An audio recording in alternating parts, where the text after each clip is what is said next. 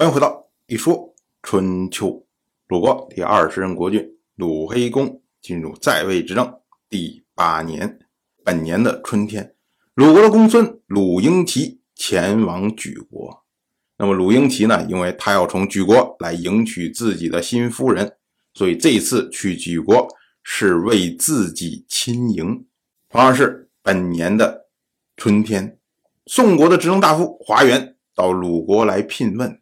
为宋国的国君宋瑕有意迎娶鲁国的伯姬一事，来征询鲁国的意见。我们之前讲过，古代的男女之间婚配有所谓三书六礼，而六礼的第一礼纳采，也就是男方欲与女方结亲，那么男方呢要派遣媒人到女方家中提亲，这个呢被称为纳采。但实际上啊，对这种地位比较高的人呢，他们在纳采之前还有一个环节，也就是呢，男方首先要派媒人向女方表达通婚的意思。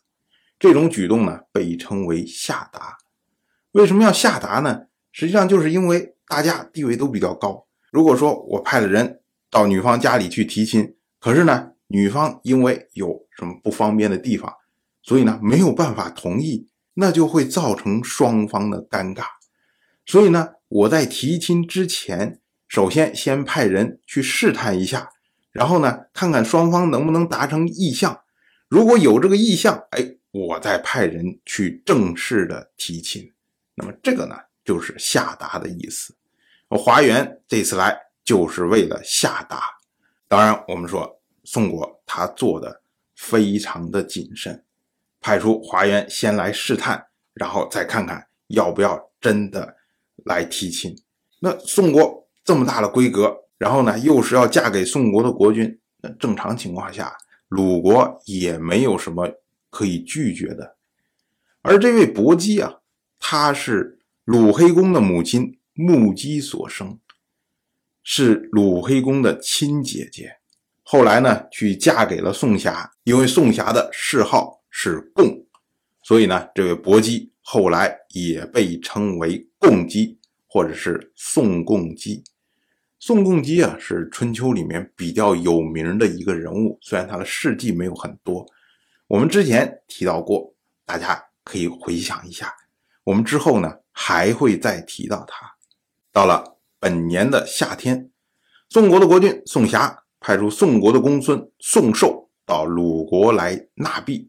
这个呢是符合礼数的，因为在春天的时候已经做了下达，试探过意向，然后紧接着可能有提亲呐，然后紧接着到纳币这么一个环节。我们说啊，宋霞派来了这位宋寿，我们之前提过，他就是宋国公子宋荡的儿子，因为宋荡当年和鲁国之间有姻亲。所以呢，搞不好这位宋寿啊，他的母亲就是鲁国人。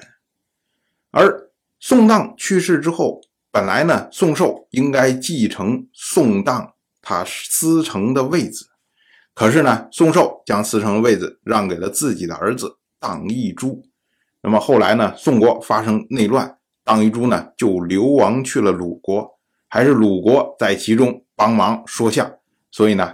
荡玉珠才得以重回宋国，但是呢，在再一次宋国的内乱之中，荡玉珠殉死。那么也就是说呢，从宋荡到宋寿到荡玉珠，这么祖孙三代都和鲁国之间有关联。那么这一次呢，宋霞特意派宋寿前来，就是派一个鲁国认为比较亲近的、比较熟脸的人过来，然后呢，希望能把。纳币这件事情做得更好，所以我们说啊，从之前下达到这次纳币，宋国在每一个环节上的考量都是非常的周详的。当然，我就这么一说，您就那么一听，感谢您的耐心陪伴。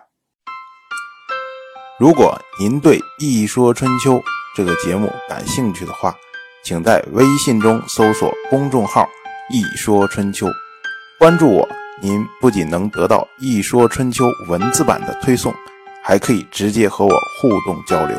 我在那里等待您的真知灼见。